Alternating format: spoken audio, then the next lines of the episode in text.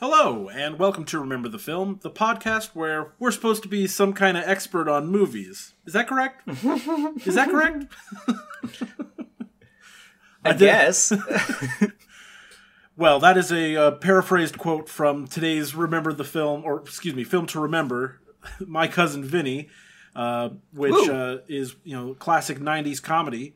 Uh, I am your host, Jeff Grizzolrich, and I am joined, as always, by my two wonderful co hosts, the incomparable Hugo Panay. How are you, Hugo?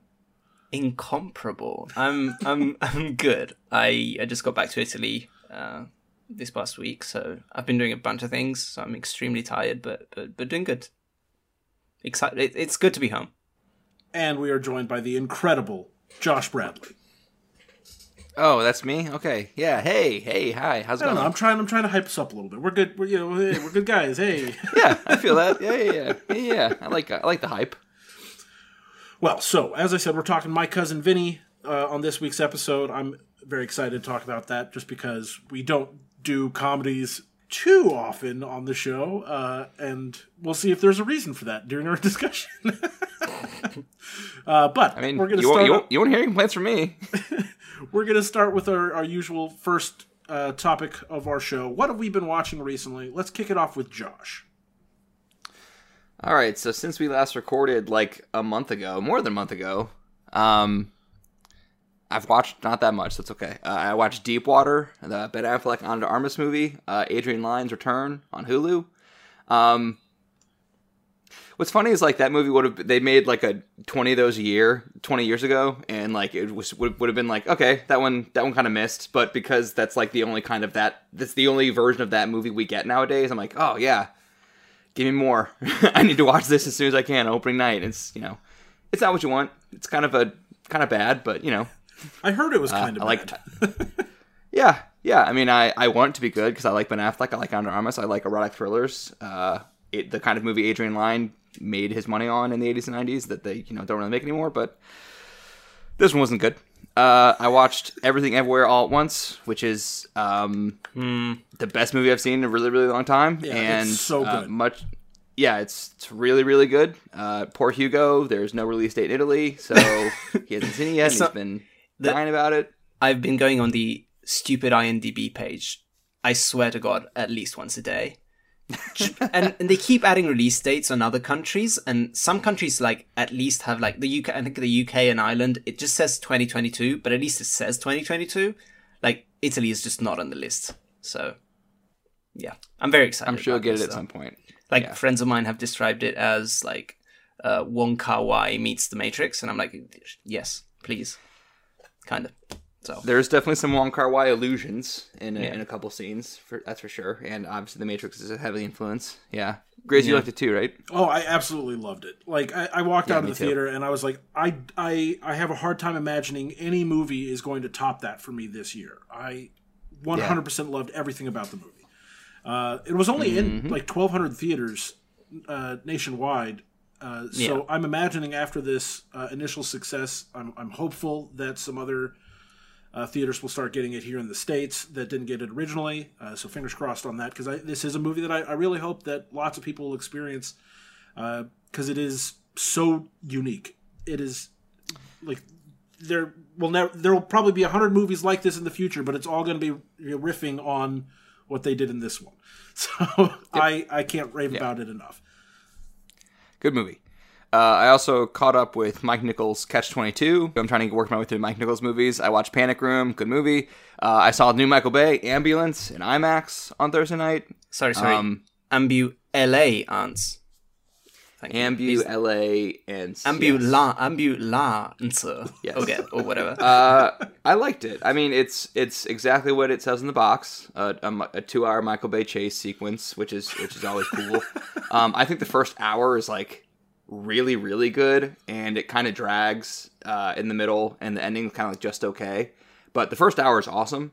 Uh, Jake Gyllenhaal is just really going for it in, in every every line delivery, and uh, I love it. And um, I think um, I can't remember who it was, so I'm sorry I can't cite the person. I think it was maybe Matt Singer uh, on Letterboxd said that uh, it's like a, a great premise for like a taut 85 minute thriller, and this is like you know 135 minutes, so like you know, it's gonna it's gonna inevitably sag in places, and it does. But like again, the first hour is really really good, and you know everything else is you know again it's a Michael Bay chase movie, so it's exactly what you it's it's what you want it to be, you know. Uh, and then last night I watched the Life Aquatic with Steve Zissou, which uh, is not my favorite Wes Anderson. I'm sorry to say. I like that's, the uh, Life Aquatic, but I remember when it came out, everyone was all about it like it was the best thing ever, and so that, of course, made me question if it was actually the best thing ever. so, It's, but I mean, it- it, it, does have it is kind of polarizing. Like, uh, if I'm not wrong, Life Aquatic is the only Wes Anderson movie that is like has a rotten score on on Rotten Tomatoes, or or at least is like below. It's one of the lowest scoring movies. all I know him. is everyone in my high school loved it. loved it. All everyone who loved movies was was talking about that, and it drove I like me them, absolutely yeah. insane because Like, uh, it's not. I agree, it's not my favorite, but but I but I enjoy it. it's solid. Yeah, yeah. That's Is that it, Josh? You watch anything else? That's it. Nope. Not that I can remember, at least. Well, Hugo, what have you watched recently? Okay. Um, I won't go as far back as the last time we recorded because the I yeah I've I watched because like because a lot of those movies didn't really get a release, so I had to seek them out on digital later. Um, I I watched a bunch of Oscar nominees uh, in in anticipation to of seeing the Oscars.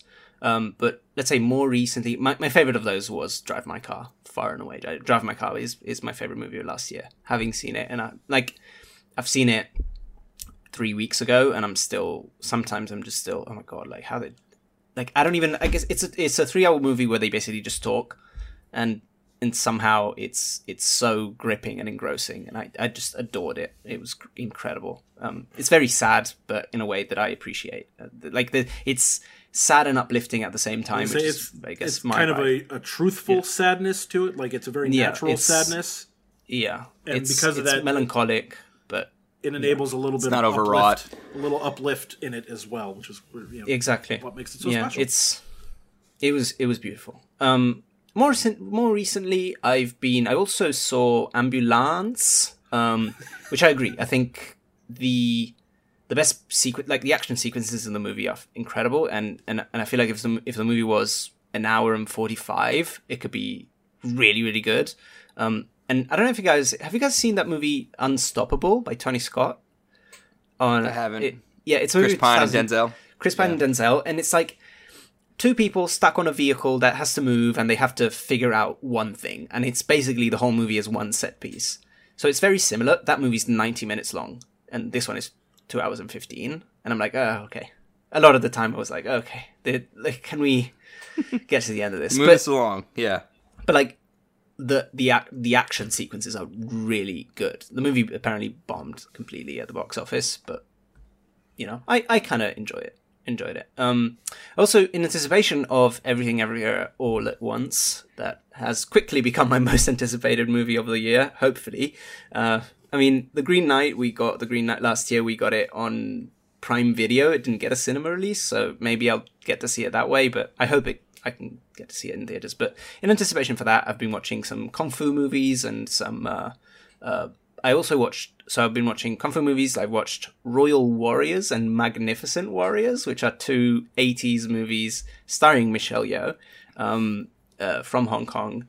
Uh, this like these movies like the thing about Hong Kong movies of the 80s and 90s is a lot of the stories are pretty like uninteresting, but they everything that you see on camera they like there's a scene in in Royal Warriors where the script says a guy is going to fall from a building and so they sh- shoot a guy falling from an actual building like it- all of those movies are made with that intensity and I there's something and all that. yeah they just they do in- insane stunts and they're very enjoyable for me um i also watched swiss army man uh I love the first movie. movie by the daniels um or daniels they don't like the article but whatever in a sentence the daniels um a movie that i enjoyed a lot um another movie that is very sad but also kind of sweet uh, and melancholic at the same time also incredibly funny. Um, it's it's like a, a really existential, sad, sweet movie that is also, for the most part, about fart jokes and, and poop and and like stuff. So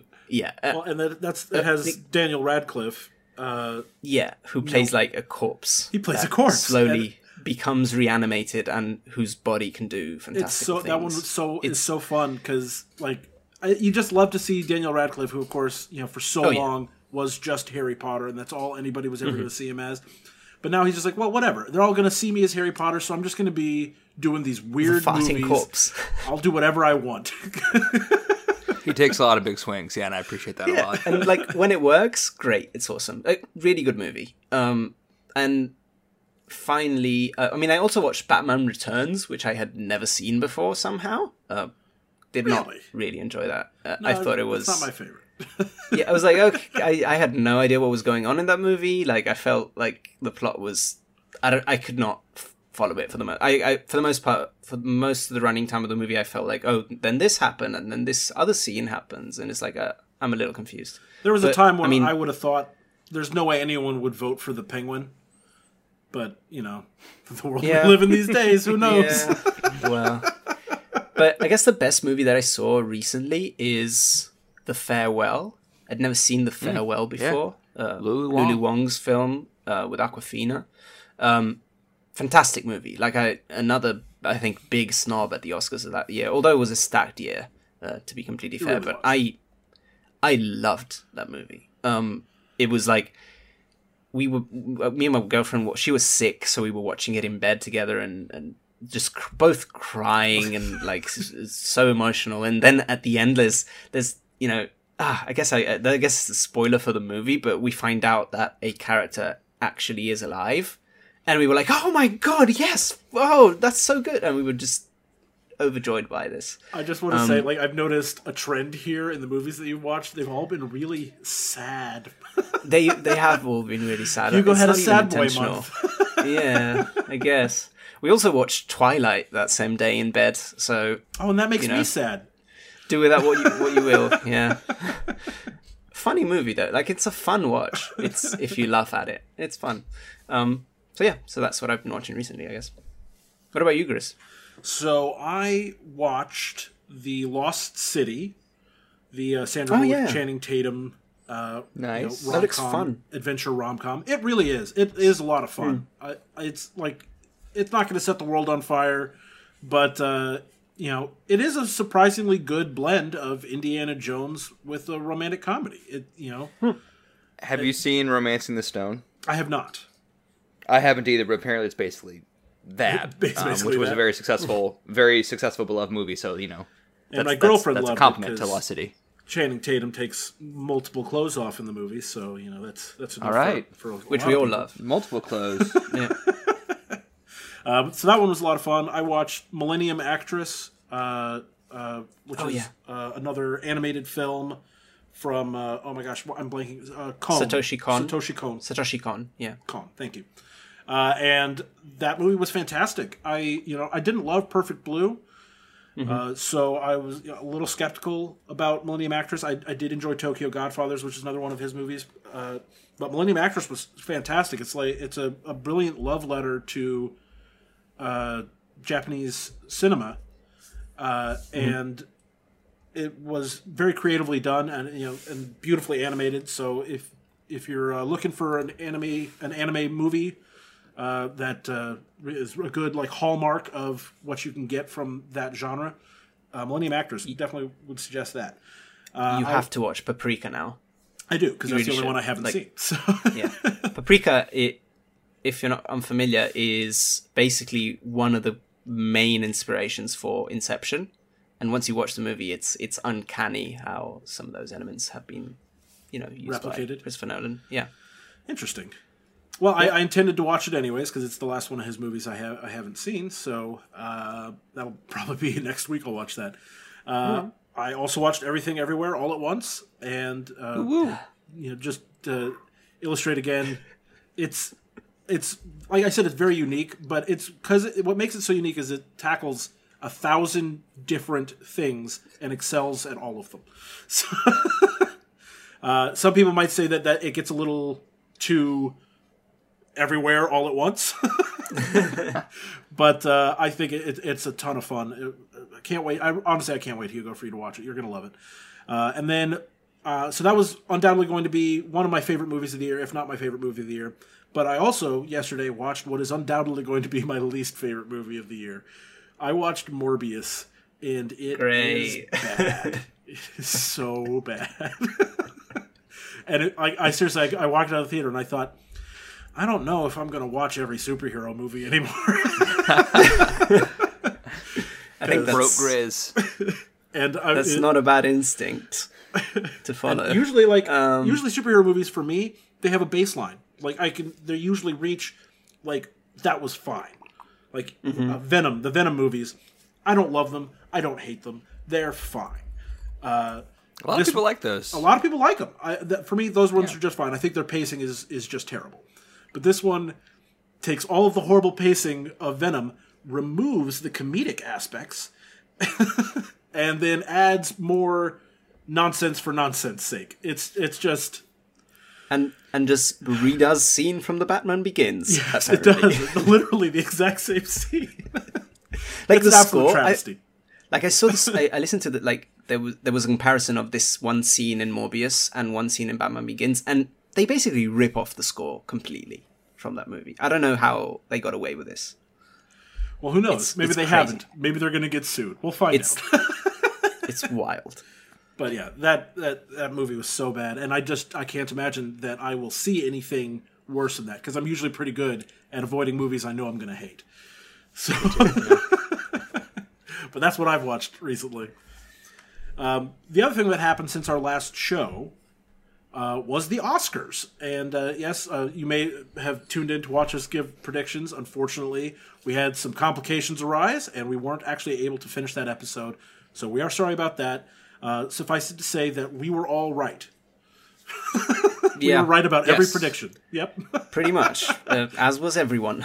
yeah, it was. Uh, but that's what we're going to talk about now is our Oscars reactions. Um, so we'll start off with just the, the show itself. Uh, I'll, I'll start with Josh. What did you think about the show? It was really bad. Like it was, it was really bad. It was bleak.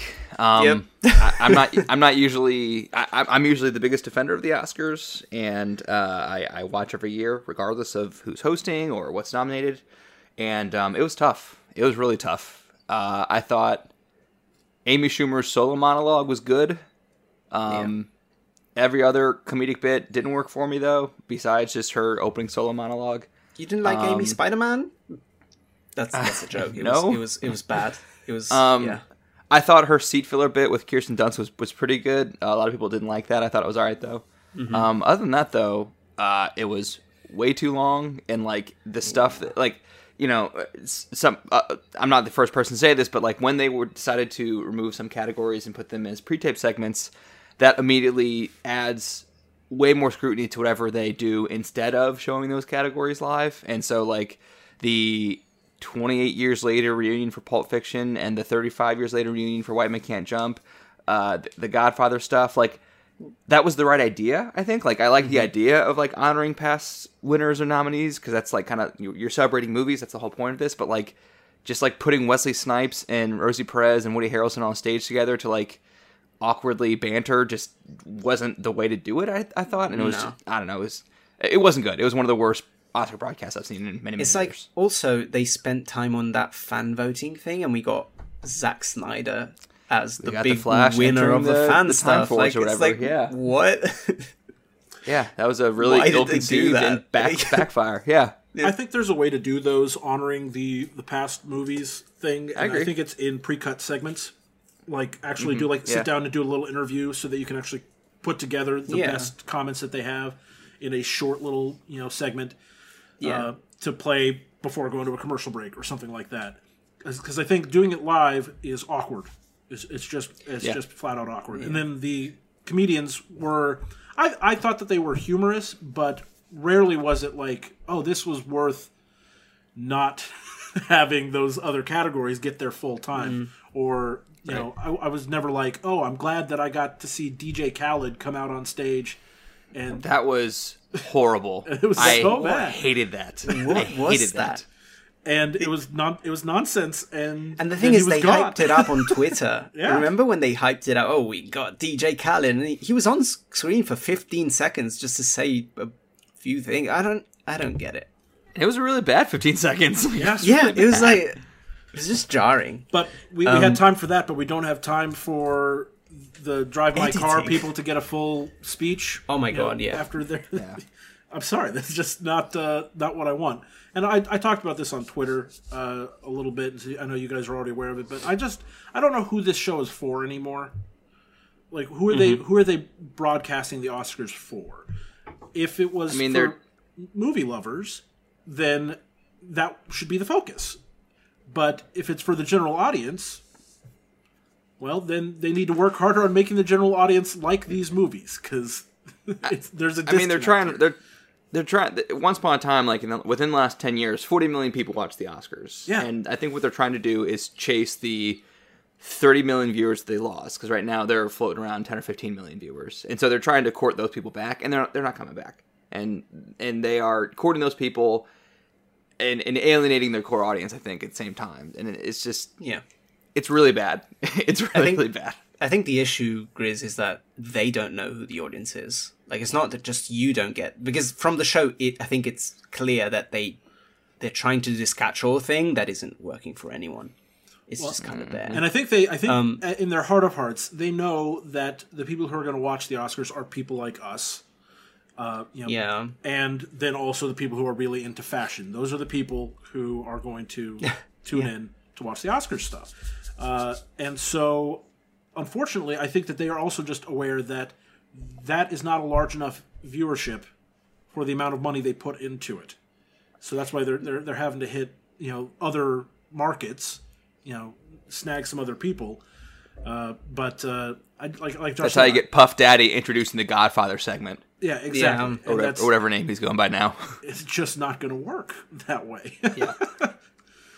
but uh, Yeah. Another thing for me was like just like the idea was to shorten the show by cutting some of these categories. The show was longer than it had been in what, 20 years?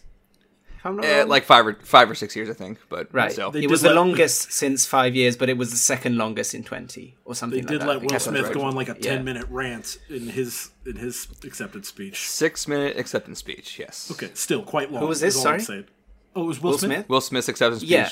Will Smith, Will Smith's acceptance speech was six minutes. and they kicked Hamaguchi off stage. That's what I'm saying. Like, like it's it was it was all over the place. Um, and like, and the thing is, like, one of the the biggest. I mean, in terms of how many awards it got, Dune was the biggest winner of the night. Obviously, it didn't get the more prestigious awards, uh, as as we think about them, I guess. But it still won six Oscars. Five of those were not broadcast live. Like, what are we doing? It's it's it's weird because it's like not you're not celebrate. It's like it's very clear that they tried to keep the stuff that had to do with celebrities at the forefront.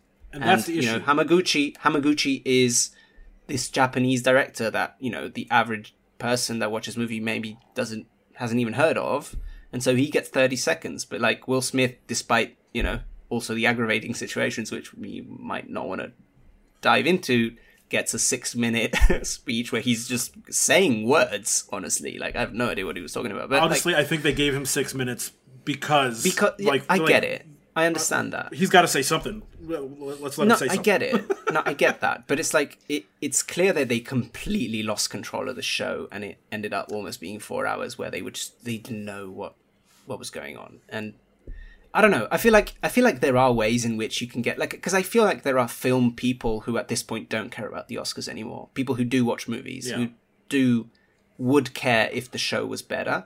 Like I feel like if they could somehow make the show two and a half hours and but in a way that it still celebrates what it's supposed to celebrate. And there was also another thing for me, which is some of the comedy was like punching down on other movies that released uh, this year. There was some punching down didn't, on didn't there like was that. There was punching down on against the last duel. There was punching down against animation in general. Like there were jokes about, oh, you have to sit with your kids and like animation is just for children. Like When they were introducing the best animated feature are we category, doing? introducing Yeah. the category, the joke was these are movies that kids love that adults have to put up with. And I'm like, fuck you. What are you doing? Yeah, they What clearly did not watch Flee, by the way. Yeah, by the way, but I mean, even regardless of free, Flee, like it's just like, what are we? isn't the point of this that we are here to celebrate? And it's it, it felt like Yeah, no, not to make trying- jokes about like what the dumbest people think about animation. You know, that's not Yeah. what animated movies are. It, and they're trying to do this populist thing by assuming that what they're the populist thing- apologizing for their product in real time, and that's Yeah. just like that's horrible. And if you want to, know? if you wonder why people have this image that animation is purely for children, it's stuff like that that is why. But it's like you Yeah. said earlier, Hugo. That it, they're celebrating they're celebrating celebrity and not celebrating Yeah. movies. And and this is supposed to be a celebration of movies, and they tell us this is supposed to be a celebration of movies. So I'm hoping that next year they will take some cues from this year and take a step back towards you know actually discussing and celebrating the movies that came out that year and not so much bringing on random celebrities who have literally nothing to do with any of the movies nominated let alone any movies period. But yeah that's the show. Let's we- talk about the have a- winners. Right? okay. yeah, so I'll, I'll just kick it off with best picture because that's that's the the big one. Uh, how do you feel about coda winning best picture? Josh?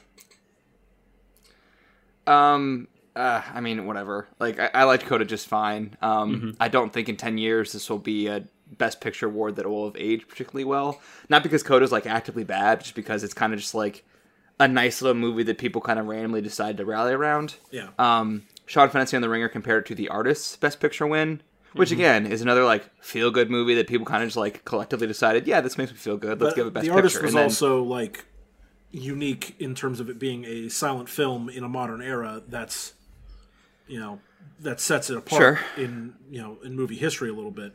Uh, and Coda is I to that, some extent it has a little bit of that as well. But I'm, I'm with you. I don't like, think it's going to be one that they look two back on. two or three years later, no one's looking back at 2011 being like, yeah, that the artist was so so good. I'm so glad we gave Best Picture. Everyone kind of just like shrugs and says, oh yeah, I forgot about that movie. Yeah, that movie made me feel good for five minutes. Like that's kind of how people see the artist. I think that'll probably be how people feel about Coda in a few years. I, I like it though. I think it's good. Just you know, I don't know. There's a lot of lot of really good options to get Best Picture, and that wasn't you know wasn't the one for me. I'm glad Jane Campion won Best Director though. Yes, agreed. Of all the of all the winners, like Campion winning Best Director, Greig Fraser, Greig Fraser winning Best Cinematography, Joe Walker Mm-hmm. winning Best Editor. Those are cool, but beyond that, I kind of I kind of shrug. Uh, Troy Kotsur winning Supporting Actor is cool. I, I liked Ariana DeBose in West Side Story. Um, that's kind of it though. Every other every other win, I'm like, oh, okay. yeah. Yeah, I think I'm not like I think it was so predictable. It felt every category. It felt oh yeah, this is this is the one that's going to win, and we knew it. And it in and there was no nothing that completely stood out for me. Like I with all the categories, like yeah, I guess that's fine. But it it was very rarely my pick. For example, Well, Like, last last year, Hugo, to your point about predictability, last year the Vegas favorite lost six categories. So if you just went against the Vegas odds, you would have gotten 17 out of 23. This year, I think it was 21 out of 23 went to the Vegas favorite. So it's pretty much straight chalk all night. So like, Yeah. very few surprises. I, and also like I there was some there were a few that I, where I was really hoping for a surprise. Like I was really hoping for Paul Thomas Anderson to get a writing um, Oscar. I think that would have been. He was technically the really- favorite, actually. He was he was barely the Vegas favorite. So that was one of the times where Yeah. the not That would have been. won. I think. I know. I mean, I know he was the favorite, but it still fe- somehow Paul Thomas Anderson still feels like a kind of an outsider to the Oscars. I mm. Mm-hmm. don't know how that mm-hmm. works mm-hmm. because like he's one of the most celebrated American directors of our time, and it still feels like he's an underdog in those situations. I don't know exactly how that works, but like I was hoping for him to have that moment because that would have been cool. Yeah, me and I think I think it would also have been a really great crowd moment because I think people who work in cinema love Paul Thomas Anderson. Um, but I mean, it went to Branagh, which I guess is fine. this was his what like- his I liked eighth, Belfast. eighth nomination. Yeah, he had a lot of nominations, and it felt, it, you know, again, it feels like one of those inevitability uh, Oscars where it's like, oh, he's been nominated so many times before, and this movie's Yeah. good. We like it was a favorite. So earlier I don't feel bad about him season, winning. Like But No, I- he but, wasn't like- my he wasn't my pick. exactly, like in most of the time, I felt that way. It was like, oh, yeah, this is fine, but it's not my pick, and I was hoping we would get a bit more. Honestly, Surprises. the the surprise, the biggest surprise of the night to me was in Hmm. Best Animated Short, where the windshield That was a wiper big won. surprise. Yep. That was a shock. Yeah, exactly. So it's like But You most know? people haven't seen tho- those shorts, so they're, they're Exactly. not gonna they're not gonna realize what a big surprise that was. Uh, ultimately, I, I I just looked up my scorecard. I missed four on the night, uh, which you know is am- among the my better years overall. I also missed four. Yeah, same. 19 out of 23. Uh, and honestly, you know, the screenplays. I, I missed both screenplays. I missed the too. short film, and I missed Best Picture. And I think uh, if I trusted the hype train that was rolling towards Coda going in, but I just thought, no, maybe, maybe Power of the Dog will hang on. It won the SAG Award, Best Cast. It won the PGA Award. It won the WGA Award. When the guilds point to Best Picture, trust the guilds. And that's Yeah. I know, but Yeah. in any case, uh, other Which is not like, and I feel like it, it even puts. Sorry to interrupt again, but I, I feel like it even puts something on the shoulders of Coda, where people will mostly remember this movie for. Uh, I mean, yeah, one Best Picture, but was it really that good? And and not as oh, that was a really feel good movie that we'll remember fondly. Like I feel like once you give it Best Picture, you put something on it that maybe makes it age worse than it than it actually would by itself. I agree. It, It's- it's it's, it's a don't little added pressure, and and obviously Yeah, it's, it's like- in the hands of fate now because there's there's nothing they can do to change the pressure No. that's on the film. But uh, it's a good movie. Coda's a good movie. Uh, I'm not I'm not unhappy with it winning. Uh, it's it's just it's going to be one of those Oscars. It's le- I think it's less controversial for people than Green Book, but you know, Mm, yeah, but it's still going to be in that so. sort of category where it's like, okay, well, you know, that was it was a fine movie, it was good, yeah. But uh, we'll see. Uh, and then uh, we're just going to move on because nothing else happened at the Oscars. No, Uh, so now we're moving. there were no events. It was a very uneventful Oscars. very predictable, as we said. Yes, obviously we're skipping that stuff because it's been talked to death, and at this point, Yeah. there's no new takes. So we're moving on. Yeah. we are talking about our film to remember uh, for this week, which is the, like I said earlier, the 1990s classic comedy My Cousin Vinny. woo woo. My Cousin Vinny released March 13th, 1992, directed by Jonathan Lynn, who uh, before that had also directed Clue, uh, which is his other movie. big success movie, uh, and was written by Dale Launer, who also wrote Dirty Rotten Scoundrels, which is another you know very popular movie from that time.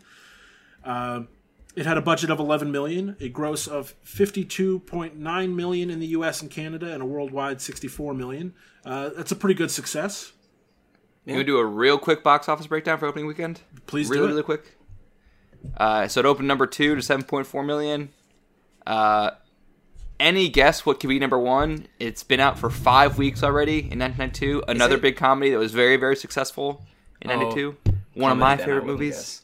I'm gonna. I- If I would guess, but I'll feel stupid getting the wrong one. So Go just ahead tell and guess. me. City Slickers? Oh, uh, Wayne's World. Oh, Wayne's, Wayne's World okay. in its fifth week, still holding on to number one. What year did Damn. City Uh, Slickers come that- out? That's why I'm gonna feel stupid. It's because I'm not sure it came No, out. City Slickers, I think it was. I think it was 91, 91, 92 ish. yeah, around there. Um, I haven't heard of anything else in the top five besides number five, which is Fried Green Tomatoes, and it's 12th week hanging at number five. Fried Green Tomatoes, 12th week. Damn. Yeah, I didn't know that movie had that much legs, but yeah, My Cousin Vinny, open number two behind Wayne's World. That's a that's a great one-two weekend. You could That's have gone to the movies and seen both those movies in March of uh, 1992. Well, and uh, it's like I say, it's a, a classic, and I think it's become more of a classic in the eyes of the general movie viewing audience. Uh, But uh, at the time, it probably wasn't considered an instant classic by any means.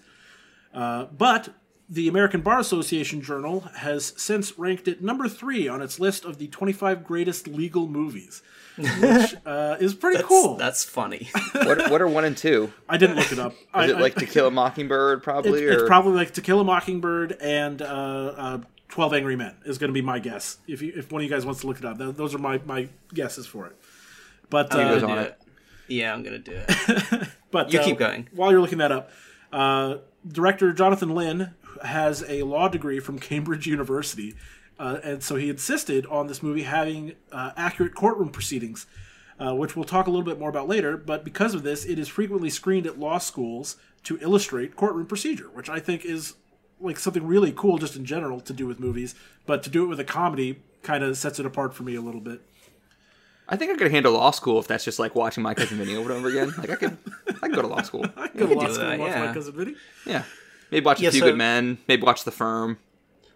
I Number- think that, then you're a that's lawyer. covered. You're ready for the bar. This list is funny. Um, Okay, give it to us. So, uh, number one, To Kill a Mockingbird. Okay, Number Called two, it. Twelve Angry Men. there it is. You called it. Make, makes complete sense. And then it's like all of these movies are like classics from the 50s and 60s, and then My Cousin Vinny at number three. Because like number four, you have Anatomy of, A- Anatomy of a Murder, Anatomy of a 1915. Murder. Anatomy. Sorry, the word is Jimmy Stewart. there. Yeah. Inherit the Wind, 1960. Witness Mm-hmm. for the Prosecution, 1957. Um, Fantastic. Break Morant, Breaker Morant, a movie that I haven't heard of, 1980. Me neither. Philadelphia, 1993, great movie. Uh, Erin Brockovich, 2000. So you get more, I guess, more recent uh, as you go down the away. list. But like the top 10 is mostly classics from the 50s and 60s, and and my cousin Vinny, which I find awesome. That's delightful. That's yeah, it's lovely.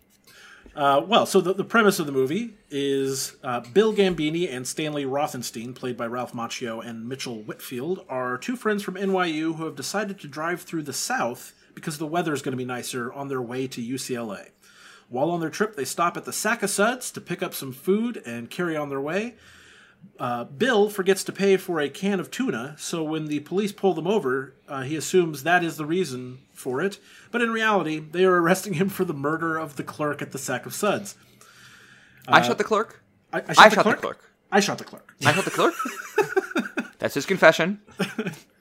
Uh, due to this misunderstanding, Bill and Stanley accidentally confess to the crime of murder and accessory to murder, thinking that they are confessing to tuna theft. Right. After the arrest, they have to get a lawyer, but Stanley's family can't help, and Bill's family can't afford anyone else, so they turn to who else but the good old cousin Vinny, who has recently become. We got a lawyer in the family. We got a lawyer in We the got a family. lawyer in the family. and uh, and of course that uh, is the the setup. Is then cousin Vinny comes to town uh, to plead his you know cousin's case, and uh, yeah, let's dive into our discussion. Uh, what are your general thoughts on the movie? I want to start with Hugo because this is Hugo's first time watching the film. It is, yeah. Um, I had a great time. I, I went in uh, kind of thinking, oh, I don't know, '90s comedy. Will this, you know, will this feel weird for me? Because I like, I wasn't even born. It's it's a very American movie. Like, I don't know if the if the comedy is going to translate.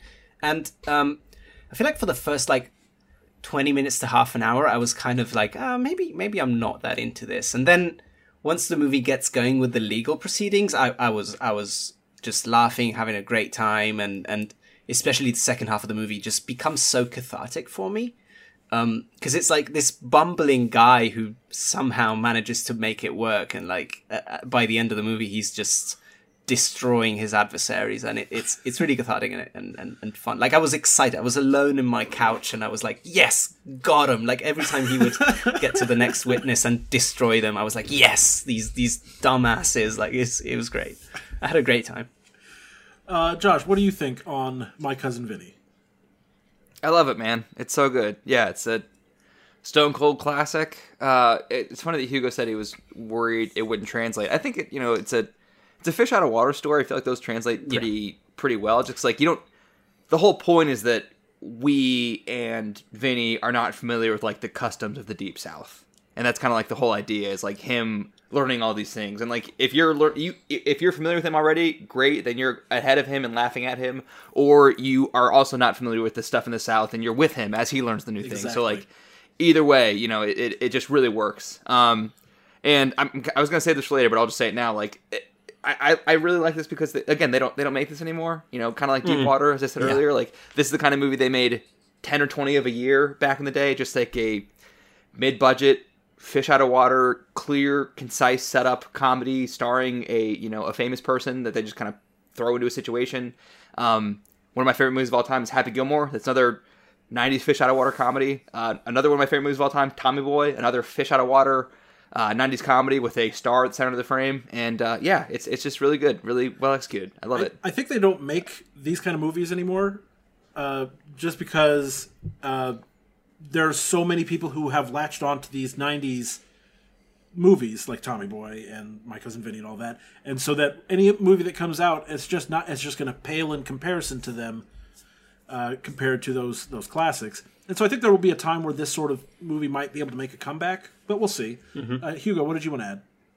Uh, yeah, I was just thinking. Like, I- I agree that the fish out of water story is what what works universally. But I, like, I when you told me when you decided that we were going to watch this movie, I I had barely heard of it. Like, I've heard the title, but I hmm. didn't know anything about the premise. Like, as you saw, even in the box office, it, it only made what eleven million in the rest of the world outside of America. So it's not like it's I I had barely heard of it. I didn't know who was in it. Like I, I started the movie not knowing that Joe Pesci was in it, and then I saw him in the credits, and I was like, oh, okay, that, that's what we're doing. Like I, I just started the movie. I was like, oh, okay, comedy. I don't need to know about the premise. So it was like, it was really interesting to actually discover this movie as I was going because I had no idea what what even the premise of the movie was. Like I, so it, it, I think that's why at the beginning I was a little like trepidation. I had some trepidations about going back to '90s comedy and whether it would work. But then when when the fish out of water actually starts, it it, it worked fine.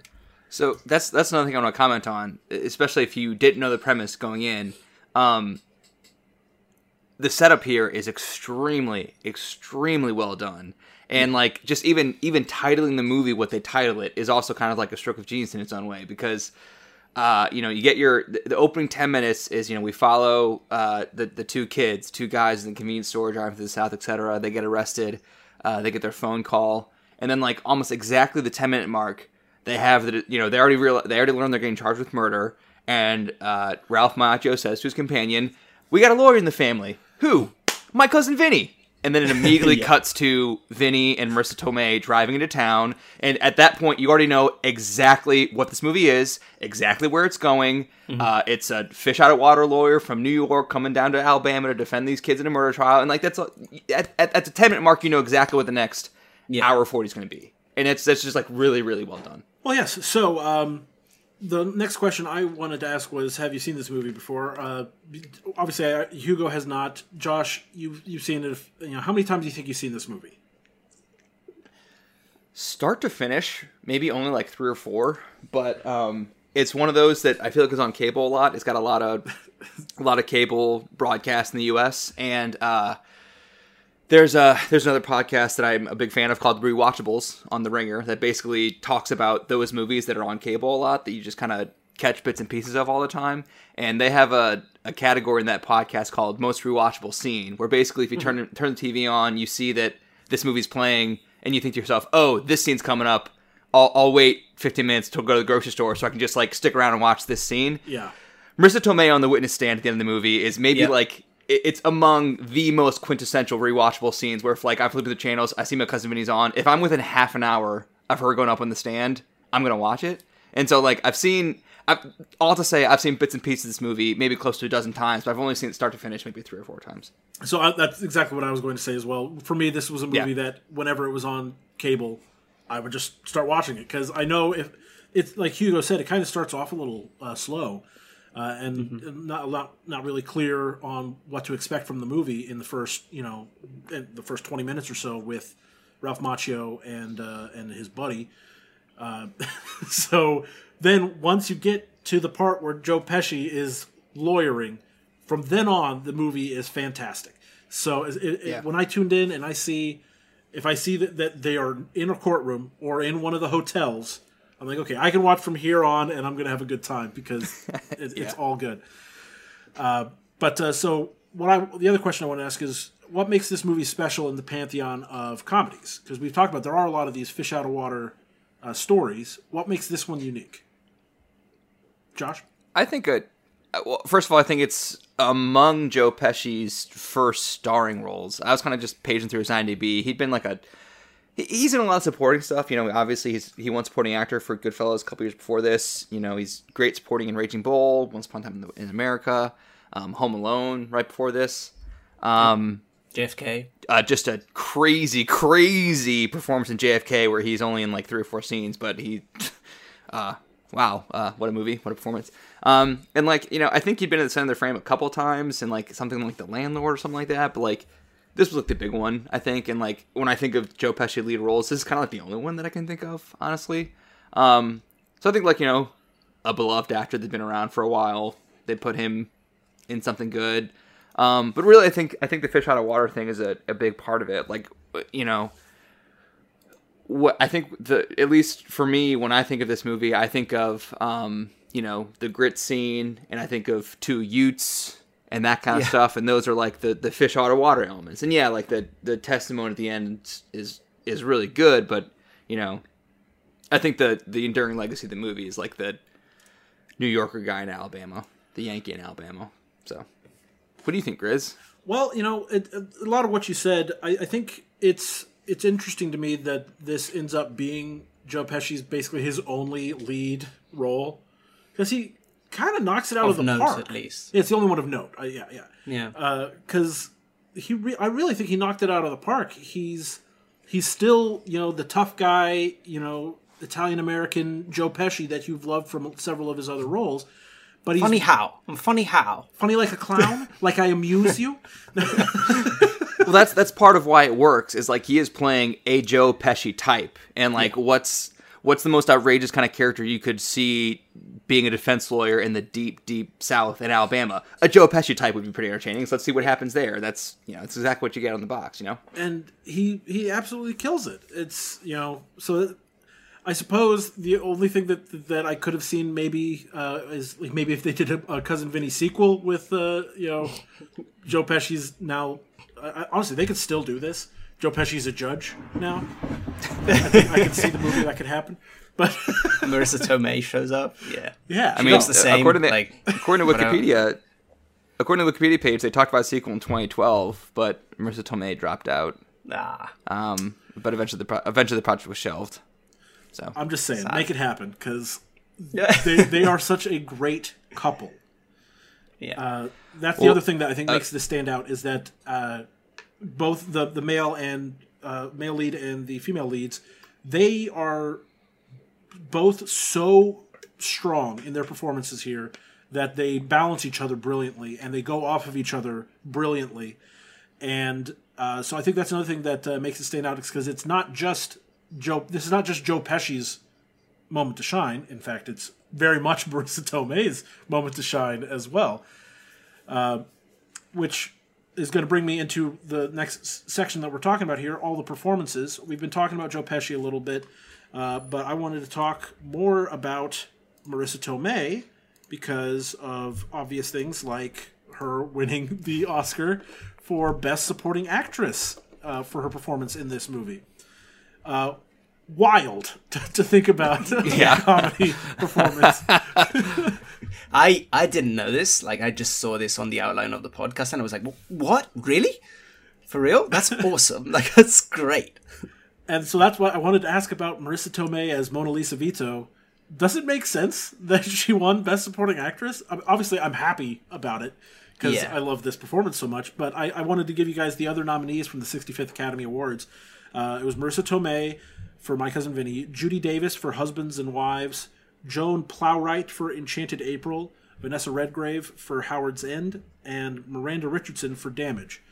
So I'm looking at that list of movies, and I gotta say, yeah, no, that that makes sense. My cousin Vinny's the only movie I've heard of.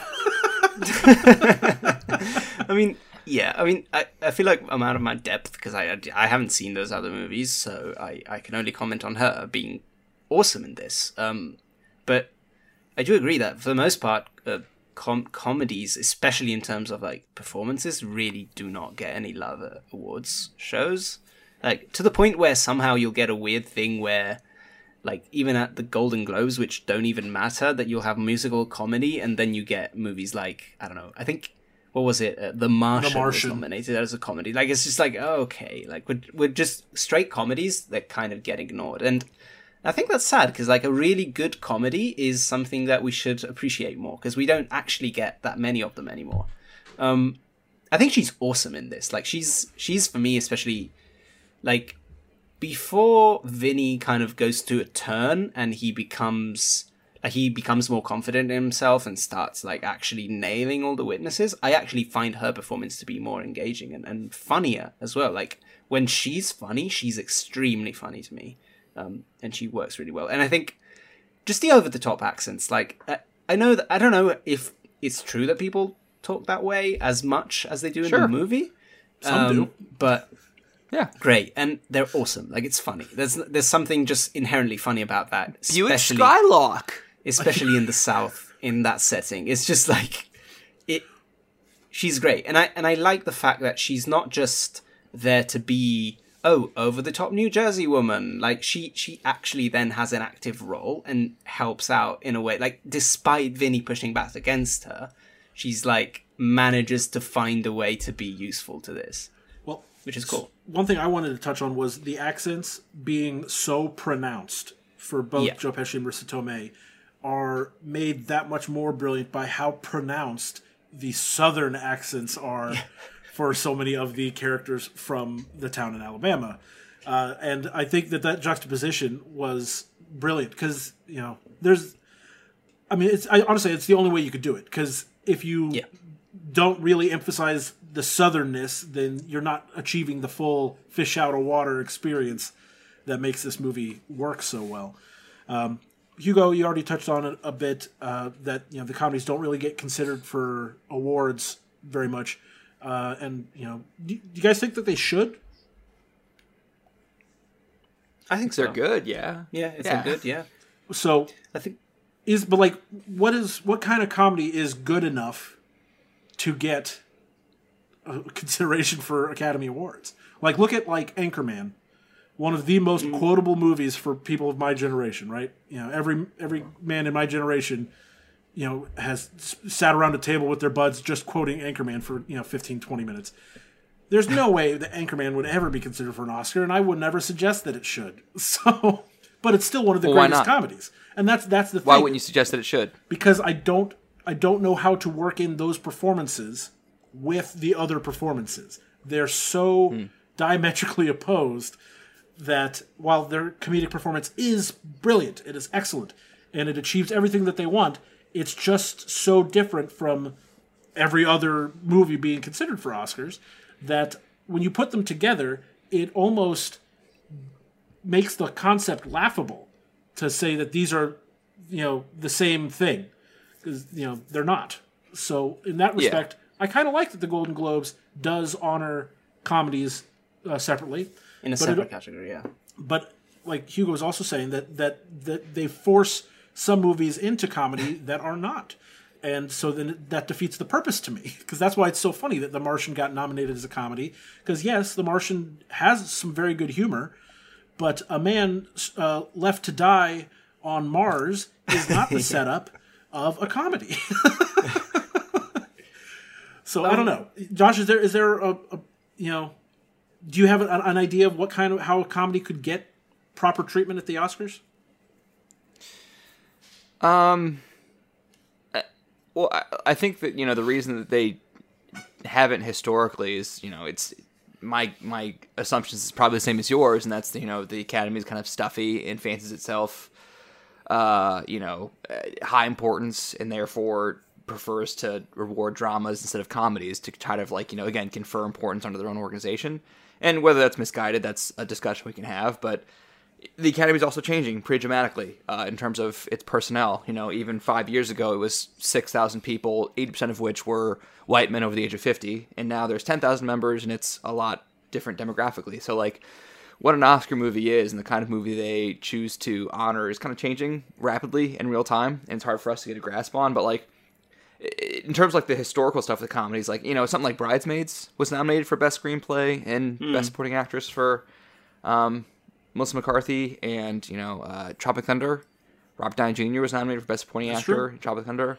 So like, but you know those are also 15 years ago at this point. But you know I, think that the things there is it was comedy, but also like something else on top of it, like the fact that Tropic Thunder was a you know uh, industry, you know a lot of insider industry jokes and kind of making fun of the industry itself. Um, while also making the people who make movies like the heroes in a war story, you know, so it's kind of like self flattery, but also self deprecation. Then, like, you know, Bridesmaids was like a female led comedy. I think they wanted to reward that to, you know, show a little progressiveness, which, you know, again, if you want to call that misguided, we can have that discussion. But yeah, I mean, like, I, so the, the short answer is maybe more comedies will be acknowledged in the future because the changing demographics of the academy and the changing like identity of the academy but also like the things that the comedies that have historically broken through are usually ones that are like comedy plus something else i think All I want is a uh, best comedy category.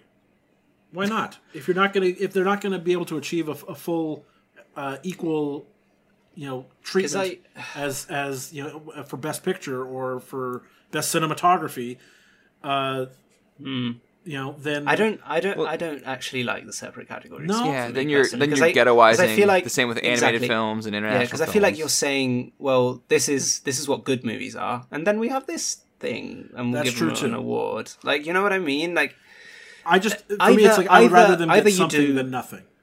either you do away with the concept of best picture, which is not going to happen, and you divide everything in categories, and at that point you're like, oh, best best uh, action adventure sci-fi, best comedy, best drama, best animated, which like to some extent makes more sense because it, it's like you're comparing things that are more similar to each other instead of trying to like how exactly do you compare you know dune to i don't know coda? Like this, it's like they're, they're fundamentally doing things that are so differently and on completely different scales and with completely different aims so it's hard to make that comparison in the first place. But at the same time i also feel like if we're going to do best picture we should try to include as many genre as, as genres as possible and maybe you know movies should be judged within their specific genre but at the same time i i also would have a hard time coming up with like a list of like straight comedies that i would consider to be you know um films that i wish were nominated for best picture. Like i can think i don't know. Like the big sick. The big sick is a movie i love. It, it's a comedy but it's like it's also kind of a drama. It, it's, you know what I mean? A dramedy, like you it's know. it's it has very poignant themes and ideas, which like I guess maybe what I'm saying is we're selling comedy short for what it can be. uh, Also, because like comedy doesn't have to just be oh it's funny. Like like my cousin my cousin Vinny is a case of that's a straight comedy. Like Yeah. it's funny, um, and it's very very good at being funny, and. uh maybe that should get rewarded more when that happens. But a lot of the great comedies that we can think of, so- oftentimes like are hybrids. Like even you know Ferris Bueller's Day Off. Is it still number one on our list? Like that's a comedy, but it's like it also has very interesting themes of I like wanted to coming bring of up Ferris age. And, Bueller like, because we talked. One of the things we talked about in great detail when we talked about Ferris Yeah. Bueller's Day Off was its cinematography. cinematography and like and even the moments where the movie gets really sad like it's not funny for for two hours straight like it, it there are moments where you know it, it goes into more of a drama direction even though it is a comedy like it it's it's hard it's not easy It's not easy, and so as long as we're changing things at the Oscars, let's get some more uh, some Comedies more in there, comedies in yeah. there. I, you know, we'll try to work it in. Uh, well, okay, so now car- carrying on with our list of the cast here, uh, Ralph Macchio as Bill Gambini. I, I wanted to mention that this was his, uh, uh, post Karate Kid trilogy. Uh, he had become a, a popular name and, and and was one of the top billed actors on this film. Uh, did he do anything? No. he was there like he, he could have been anyone like i could have played that role because he has five lines like And so that, that's something that a lot of the commentaries about, you know, uh, that I read, like like reviews and things, were like, why was he top billed? Well, it's got to be just that at that moment, Ralph Macchio was probably a bigger name than Joe Pesci. I, have to, I have to think. i don't know man maybe Uh, okay, but like I, I can actually maybe see that because like even even the, the movies Joe Pesci Pesci made are stone cold classics for lovers of films, right? But like in terms of just popularity of Karate Kid in in, in the eighties, like oh that was big, right? Home Alone was an enormous, enormous, enormous success enormous, that's true. and this was two years before this. Yeah, That is true. It was a big, Also, big, like- big movie. True. How was Goodfellas big? I I, I, I kind of have a hard time uh, figuring out how movies did back in the day because my my experience of the box office is very much the the 2010s and, and now. Which is I don't know what kind of box office numbers it did, but I think it was pretty quickly an iconic performance at the very least. Joe Pesci. right. Yeah, so I don't Still. know. Uh, that, that's the only thing I could think of though is for why It's funny. they would make such a big point of having Ralph Macchio build so highly on this.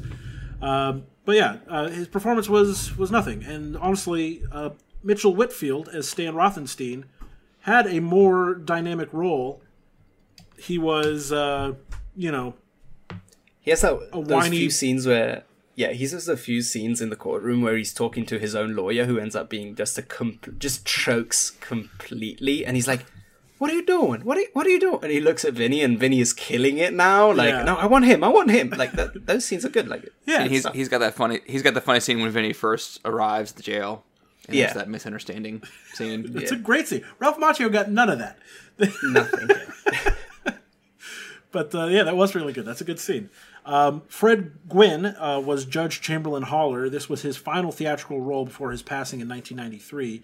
Uh, he's probably best known for being Herman Munster on The Munsters, uh, which He is. uh, looking at like looking at I, I kind of forgot like you know the the amount of makeup prosthetics you know they actually I don't know like I can see it but you know I was happy to see him not as Herman Munster I'll just say that Yeah. what did you think of his I performance like the monsters. Oh, he's fantastic. He's he's really sets the tone of like you know, by the book, laws, rules. You know, you must follow these rules. You know, I'm a stickler for rules, and that's a great setup for like most of the comedic beats for the next like hour. You know, is is his is the clash between, uh, you know, Vinny's. You know, uh, non-traditional courtroom manner, and uh, a guy who's stickler for the rules. So yeah, it all works really well. His deep voice and southern drawl. Yeah, I love it. Great stuff. the contrast of like uh, Joe Pesci's like squeaky New York accent and and this guy who not only sleep speaks with a very deep voice, but he also like speaks very slowly and uh, you know gives him all the rules and like very calmly reprimands him from the the, the bad behavior that he's doing in the courtroom. Like it, and he's a he was little never unfair. not. He is a little unfair, but like I get it. Like I understand. I believe in this character completely. Yes, Like and it's because like, especially growing up in Texas, which granted is not the exact same as the Deep South in the United States, but uh, when you first meet people from, you know, the Eastern Seaboard, uh, they have an image in their mind of people in the South, and uh, in the South, you're kind of you kind of grow up with the understanding that people in the North think that people in the South are stupid. so you got Judge uh, Judge Haller here is you know trying to combat that like right from the start. I know you think that you know you you know you high and mighty you know East Coast types you know he's combating that uh, and that actually represents a very real dynamic uh, in the country, which is which is pretty cool. also he just him as an actor he has he just has a great face like anytime you can cut to a close-up of him just reacting to something he's so expressive and in the context of joe pesci being this wild guy it it, it creates a lot of, of laughter like he's funny because he's so stoic Okay, well, so the other people that I just wanted to touch on was Lane Smith as Jim Trotter. That's the prosecuting attorney. Uh, He's in a good amount of the movie, and I, I like his performance. Uh, I feel like I know him from other things. What what else would we know him from, Josh? Uh, I don't know. lane Give me a second, I'll tell you. Smith. i'm clicking But uh, so On while we're looking up uh, Letterboxd. Lane Smith, the other one that I wanted to he's to in mention. network Oh, of course, he's in network. yep he's in network he's in Oh. the mighty ducks I know him. I know him from Lois and Clark. He plays uh, the newspaper guy. no So What's his name? he's yeah, ki- he was kind of prolific, I guess, as it turns out. Yeah. but uh, he's a lot of fun and he plays the like he's uh, a little sexist sure. I mean, everyone's a, everyone's a little sexist in this movie. Let's yeah you know, but i mean like 90s. but like he's he is the face of that sexism i think uh, in his assumption that mona lisa is is not an expert uh, you know which we'll, we'll get to the scenes here in a bit but uh, i think that that uh, plays very well uh, austin pendleton was john gibbons that was the uh, public defender Uh, and I wanted to mention this because he apparently had a stutter as a child and overcame it, and then was you know asked to perform the stutter in this uh, role, which he did. But uh, actually, just a few weeks ago, earlier in March, he uh, was in an he did an interview regarding my cousin Vinny, and he said that he regretted doing the role uh, in in hindsight because of all of the negative response that he had received over the years from numerous stutterers uh, who uh, felt that uh, their you know and, and rightly so that their condition was played for laughs and uh, you know especially for a guy who had overcome it himself he knows how hard that process is so it, it is interesting because it is humorous and it does set up a uh, a good moment for Vinny to shine immediately following after this. So in terms of its content in the movie, it's it's actually you know very good setup. But I can also kind of see the complaint, and so I kind of feel for the guy because this is uh, probably his most defining role as an actor, or his most memorable role as an actor, and for a lot of people, it's you know it's upsetting, which you know bummer. Yeah. Um, I did uh, just want to ask: Were there any other standout roles for you guys? Yeah, I got a few. Um, our guy Chris Ellis as the guy that owes Mona Lisa two hundred dollars that Vinny has to punch out at one point. Uh, I recognize that guy from he's in Apollo thirteen. He is the band manager in that thing you do, Phil. Um, he's in Armageddon. He's in you know he he he pops up here and there. Catch him if you can. Uh, Yep. I know I like that dude. He's good. That guy. Uh, speaking of that guys, Bruce. McGill.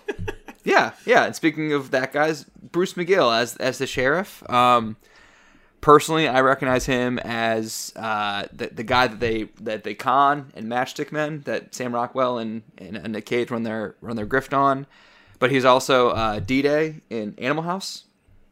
Uh, the the military guy who rides the motorcycle in Animal House.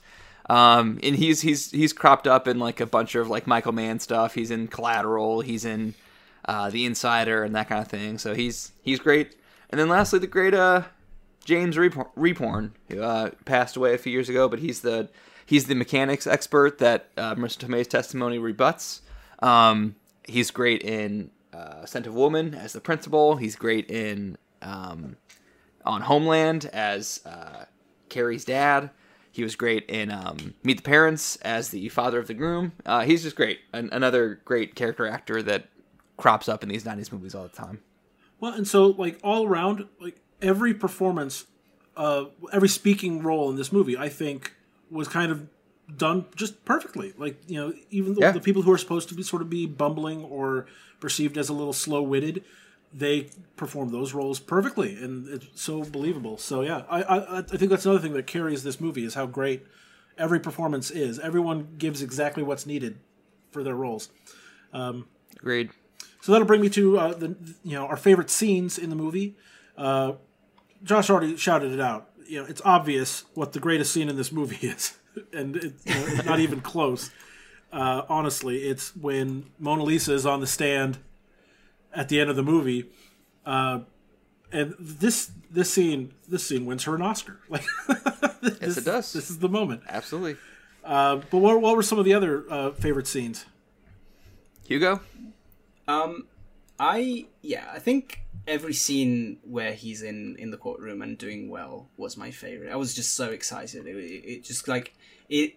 It's like because I was having fun with the movie, but when he started just destroying these people, it just it elevated it for me. I was like, no, okay, this is great. I love this. Like it's so much fun. Um, but some of the like I think some of the repeating bits actually really worked well for me. Like the one where he keeps every any place he goes to sleep, there's something else that wakes him up. Like it was never Yeah. like I was I never got bored of that. Somehow it, it it kept being funnier and funnier. And like when he eventually like he's thrown in jail because he's uh for several times he becomes a he's uh what- how does court. it in contempt of court so they arrest him and like the one time he's finally goes to jail and he's like no i'm just gonna stay in jail and get some rest you know what i mean like that's that was great too and um the scene where they first cook the grits because i was like i i was there with him i i you know i was just looking at the scene as like what what is a grit i don't i look at it and i have no idea what it is and and i i thought that was scene was also really I'm just a fun. fast cook, I guess. yeah Well, yeah, the payoff of that is the best. Yeah, I mean, the I- payoff is another scene, as well, yeah. a sequence I love is when he, you know, systematically discredits every eyewitness, but especially the grits guy. That's like that. That's the first bit of courtroom, you know, genius that he pulls out of his butt. And, you know, it's the first time he actually does something really great, and that's like from then on, like that's basically the start of Act Three, and Mm-hmm. like from then on, you're like, okay, let's do this. But like Mm-hmm. him, him destroying the grits guy on the stand is fantastic. and And, and the what way I also he, really like about sorry about the witnesses is like he he kind of makes fun of all of them except for this old black lady who just like she's just blind poor lady and he's really nice to her like she he the, disproves the her judge but- is the butt of that sequence. Yeah. the butt of the joke in that sequence is the judge. yeah he disproves her but like in a very kind way he's not mean to her in the same way that he's mean to these other people like i, I like that Are you telling me that your grits cook faster than the rest of the entire grit cooking world? The laws of physics don't apply in your kitchen. Are you sure about that? Five minutes. Yeah, That was that was a, a, a few good men. That was a moment from a few good men Yeah. about grits. Yeah. yeah Uh, so I, I I also, I as long that. as, but another another scene I like is uh, you know, Marisa Tomei is obviously great in the sand, but I also like her little uh, my biological clock is ticking over here. she stops her foot. That's that's something I also often think about for this movie is her stop your foot biological clock ticking. and even the final scene where they just drive away and she's like "Well, why do you think i'm gonna marry you you're a loser you can't even win by yourself she's Please continue to do Italian American accents, Hugo. I really and like they that. start from you. and they start bickering like the bickering is so good like they they ne- sometimes when they do bickering in movies it, it feels a little forced and it doesn't work and in this like i was never not amused by the bickering Well, one one scene that I wanted to shout out as something that I think is like there, it's one of the, it's emblematic of this movie in that it's it, its skill at making little moments into like lasting th- images in my mind, and it's just the way that uh, Joe Pesci delivers the line when he's riding in the truck with Trotter to go hunting. He's like, they're sitting there in silence. He's like. Well, I sure would like to get a look at your files. and then the guy's like, "Yeah, sure. Yeah, I'll have I'll have it faxed over to you right now." And then he you know comes in acting all pompous. afterwards. oh yes And she's like, "Of course he gave you the files. he has to." she's like she's actually been reading the book so she's like yeah he has to you didn't that's some good swindling that you did there but uh, so we, we already talked a little bit about this, uh, Hugo. But uh, we every time we have Italian Americans in movies, and usually it's when Italian Americans are playing actual Italians. Uh, so I just want to ask: Are you disappointed by the Italian Americans in this movie?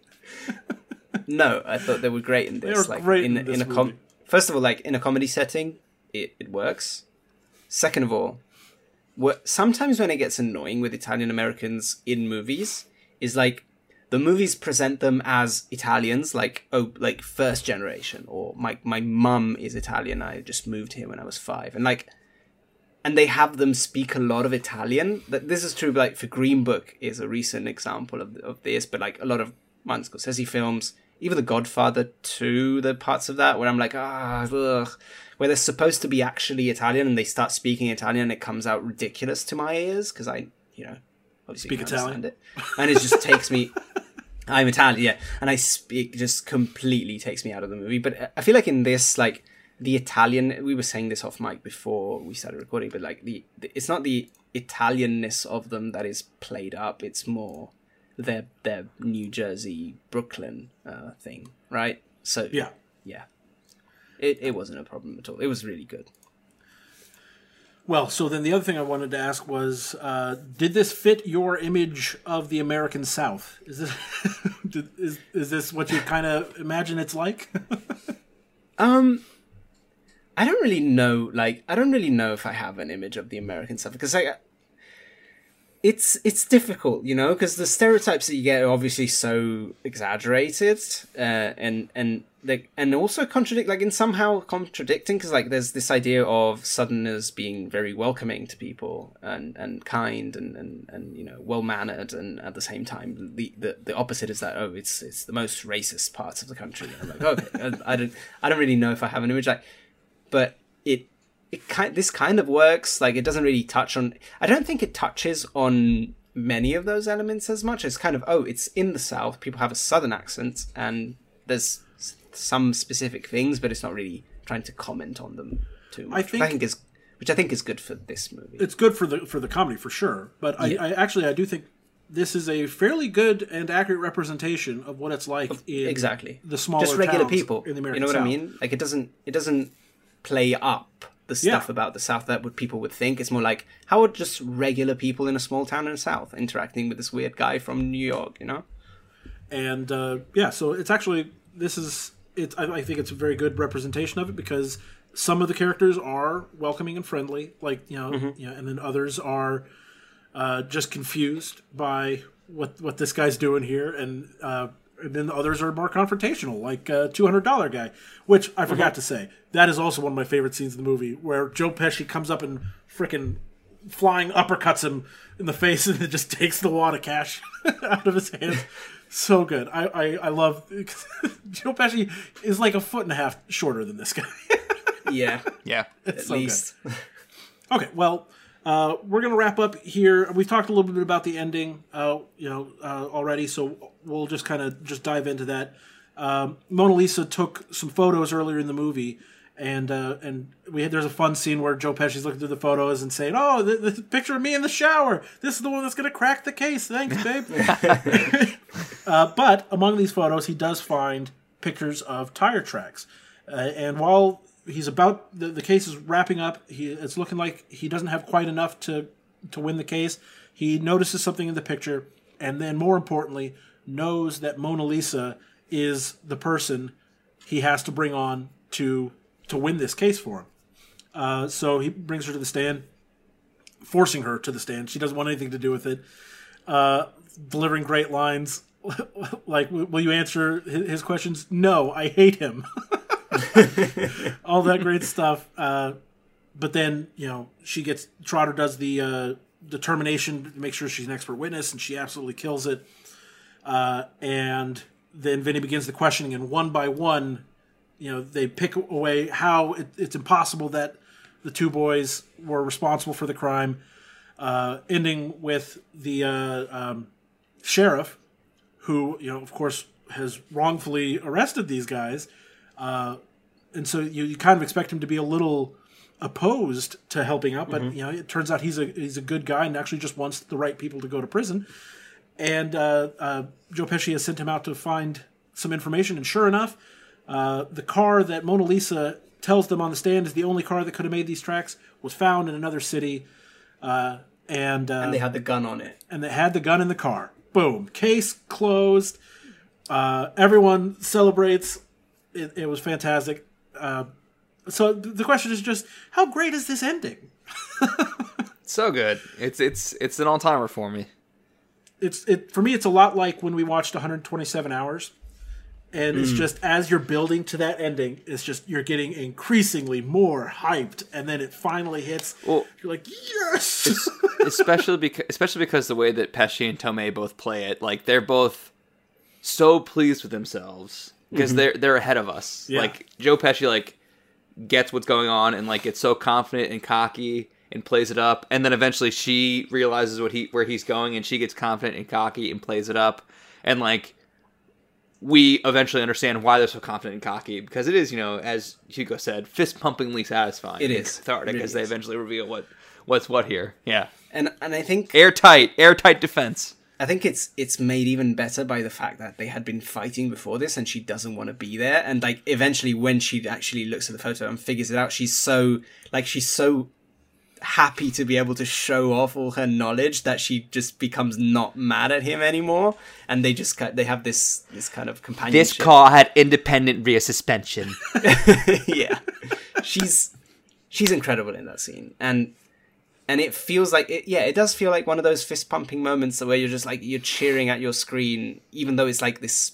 I don't know. It's like a courtroom procedure, and it's somehow they made it the most satisfying thing you've ever seen in a movie.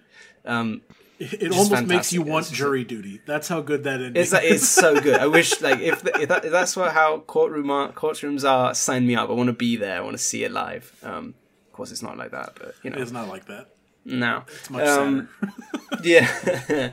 um, I think the movie in general, like, is really good at setting things up and paying them off. I think that that's a common thing and a lot, common theme, and I think we say this a lot about some of the movies that we love on the podcast, where a lot of a lot of every piece of setup in this movie has a payoff at the end that works really well, which is very similar to you know Shaun of the Dead, for example, is another comedy we talked about, and um, it all kind of builds on itself and it builds all to this big moment where you're so excited at them finally nailing it. And it it's great. It's funny as hell, and and and you know, really sa- even just on a narrative le- narrative level, it's a really satisfying ending for the story. So Roger Ebert uh, reviewed this film, and uh, I believe he gave it two and a half stars Out of four, out of four, uh, which is you know pretty pretty good. But uh, he, in his review, he said that the movie meanders along, going nowhere in particular, and then lightning strikes, meaning that the movie was somewhat aimless until the final courtroom moments. Do you agree with that assessment? Um, like not entirely, but uh, as I said, like the first like half hour, I was like, oh, what was where are we going with this? Like, I, I did feel like maybe two hours would have was a little tiny bit too long for this movie. Like, I feel like you could have gotten to the good bits a little sooner. Like, I understand that we have to show him messing up a bunch of times uh, before he eventually, you know, succeeds. Um, but I, I feel like if we could could have gotten there a little faster at the beginning, it would have worked a little better for me. Yeah. Like for example, like even that scene in the jail where you, that you said, Josh, like I I don't love comedy where the whole point of a comedic bit is com- miscommunication. Like I don't, it doesn't completely work for me, and I feel like the beginning, like the first half hour of the movie, does like does that like three or four times, so it gets a little repetitive at the beginning, and I feel like you know if we could have gotten to the courtroom a little faster, it could have worked better in that sense. But I still thought it was really good. Definitely better than two and a half star- stars out of four. So, you know, You could maybe cut ten minutes from this, but yeah, you know, And It's- I, I, not I a think all deal. of those cuts would Yeah. be at the beginning. You know, just a little yeah. less time in the sack of suds, a little less time before they get pulled over, Probably. a little less time uh, in the prison. You know, with uh, you know, I shot the clerk. I shot the clerk. yeah, yeah, yeah. Uh, but still, uh, like so yeah, I, I don't completely agree because like it, he says that you know lightning strikes, you know, kind of you know implying that it's at the end that the movie hits. For me, the movie starts off, you know, honestly like you know poorly. It's a little slow at the beginning, but then as soon as Vinny hits the courtroom for the first time, which is very early in the movie, I think it's building that entire time. So for me, I, I don't completely agree. I don't think it's a, like a lightning strike. I think there's a slow rumble of thunder and then the lightning strike it, with Mona Lisa on the on the stand at the end. Uh, anything you guys want to add before we put our ranking together? Good movie. Good movie. good movie. Yeah, Okay. it's a good movie. It's a good movie. eh? Forget about it. All right. Well, so let's go ahead and start with uh, our rankings. Um, let's start with Josh. I put this uh, at 25, so smack dab in the middle of our ranking. Uh, 20 through 25 is adaptation, Scream, John Wick, Network, Sound of Metal, and that's where I put my cousin Vinny, right above Bicycle Thieves, Jackie Brown, and Os D. So yeah, I'm, I'm putting this above Bicycle Thieves. So That's awesome. suck it, Italian neorealism. Uh, that that proves that Italian Americans are better than actual Italians. That's Josh's opinion. That's what that's what Josh is saying here. It's not my opinion, however. I put it two spots lower, so I'll have it at number 27. Uh, had a really good time with this. Uh, I wouldn't put it above Jackie Brown, but still really good. So, number 27 on the list. We have 25 is Bicycle Thieves, 26 is Jackie Brown, 27 for me would be My Cousin Vinny, and 27 Hans D. And then the most Incendies. hated movie for Hugo, Rudy, is right after that. It's it's not the most hated movie. I, Uh, okay, well, so obviously I'm the person highest on this movie, and that uh, makes sense because it was my pick for us to watch it. Uh, for me, I have it come in at number 19. Uh, so at number 15 is Your Name, one of my favorite movies of all time. Uh, 16 In Bruges, uh, 17 The Lighthouse, 18 The Wind Rises, and then I have uh, My Cousin Vinny at number 19, just above Munich. Uh, so uh, I'm sure someone has already done the math. Where are we putting this, guys? What's the average? putting this at 24, right behind Network, right in front of Sound of Metal. My I'm okay with that. That's not bad. cousin, Vinny. That's pretty good. of course, this won't matter next week. And that's Yes. a good good segue, Hugo, because next week we're doing another re-rank episode where we uh, actually make our own personal ranking lists of all the movies we've seen, and then get the correct, uh, you know, placement for them based on our weight, are basically weighting our preferences for these movies. Uh, So uh, it'll be fun to go back and rehash some of these these movies because I I just remember the last time that there's moments that uh, all of us are just like I can't believe that that I can't believe you feel that way about this movie, and, and it always leads to some fun but polite butting of heads. So so uh, please join us again next week for our re rank of our 50 films on the Film to Remember list for the Remember the Film podcast. Woo. Josh, where can people find you on them internets? Uh, on YouTube, movies I love, and so can you. Uh, I just released a bunch of Best Picture reviews for the Best Picture nominees. Please watch that. And uh, on Twitter at the Sloop Josh B. Hugo. And you can find me on Twitter at Hugo underscore but like all of my tweets are just me being sad about not seeing every everything everywhere all at once right now. So you might not want to follow me until it releases in Italy. Like maybe come back in a few months. Uh, and you can follow me on Letterboxd at Hugo Pinay. Uh, and you can find me on twitch.tv slash goodgamegrizz. Uh, my second annual birthday stream is coming up uh, on April 15th. Uh, so please tune in to watch me and friends play video games and open Pokemon cards all throughout the day. Uh, I'd appreciate you stopping by for that. Also, you can follow me on Twitter and on Letterboxd. Good Game Grizz on both. Uh, and if I could actually, I just want to shout out uh, Hugo's reviews on Letterboxd are excellent. They're they're concise and but also uh, he puts thought into it. So I know we always say follow you. us on Letterboxd. I do strongly suggest following Hugo on Letterboxd. And if you want to follow me, great. I'd appreciate that too. uh, so until next time, thank you for joining us, and we will see you later. Bye bye. Bye.